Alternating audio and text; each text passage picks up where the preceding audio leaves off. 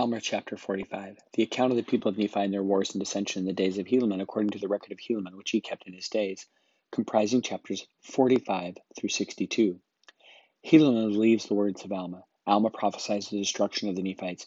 He blesses and curses the land. Alma may have been taken up by the Spirit, even as Moses. Dissension grows in the church about 73 BC. Behold, now it came to pass that the people of Nephi were exceedingly rejoiced, because the Lord had again delivered them out of the hands of their enemies. Therefore they gave thanks unto the Lord their God. Yea, and they did fast much and pray much, and they did worship God with exceedingly great joy. And it came to pass in the nineteenth year, the reign of the judges over the people of Nephi, that Alma came unto his son Helaman, and said unto him, Believest thou the words which I spake unto thee concerning those records which have been kept? And Helaman said, Yea, I believe. And Alma said again, Believest thou in Jesus Christ, who shall come? And he said, Yea, I believe all the words which thou hast spoken. And Alma said unto him, Will you keep the commandments? And he said, Yea, I will keep the commandments with all my heart. Then Alma said unto him, Blessed art thou, and the Lord shall prosper thee in the land. And behold, I have somewhat to prophesy unto thee, but what I prophesy unto thee shall not be made known. Yea, what I prophesy unto thee shall not be made known, even until the prophecy is fulfilled. Therefore write not the words which I say. And these are the words Behold, I perceive that this very people, the Nephites, according to the spirit of revelation which is in me, in four hundred years from the time that Jesus Christ shall manifest himself unto them, shall dwindle in unbelief. Yea, and they shall see wars and pestilence, yea, famines and bloodsheds, even unto the people of Nephi shall become extinct. Yea, and this because they shall dwindle in unbelief, and shall fall into the works of darkness and lasciviousness, and all manner of iniquities, Yea, I say unto you, that because they shall sin against so great a light and knowledge, yea, I say unto you, that from that day even the fourth generation shall not pass away before this great iniquity shall come.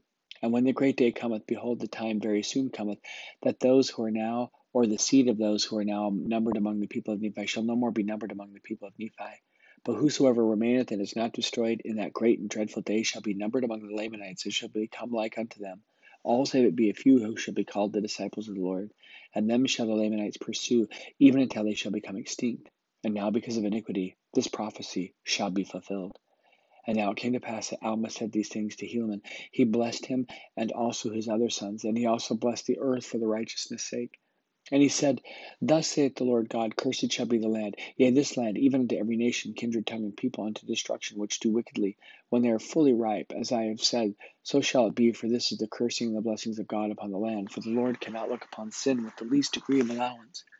And now, when Alma had said these words, he blessed the church, yea, and all those who stood fast in the faith from that time henceforth. And when Alma had done this, he departed out of the land of Zarahemla, as if to go into the land of Melek. And it came to pass that he was never heard of more as to his death or burial, we know not of. Behold, this we know that he was a righteous man. And the saying went abroad in the church that he was taken up by the Spirit or buried by the hand of the Lord, even as Moses. But behold, the scripture saith that Moses took upon himself. And we suppose that he also received Alma and the Spirit unto himself. Therefore, for this cause we know nothing concerning his death and burial. And now it came to pass in the commencement of the nineteenth year, the reign of the judges over the people of Nephi, that Helaman went forth among the people to declare the word unto them. For because of the wars with the Lamanites and the many little dissensions and disturbances which had been among the people, it became expedient that the word of God should be declared among them, yea, and that a regulation should be made throughout the church. Therefore Helaman and his brethren went forth to establish the church again in the land, yea, in every city throughout all the land which was possessed by the people of Nephi. It came to pass that they did appoint priests and teachers throughout all the land over all the churches. And now it came to pass that after Helaman and his brethren had appointed priests and teachers over the churches, that there arose a dissension among them. And they would not give heed to the words of Helaman and his brethren.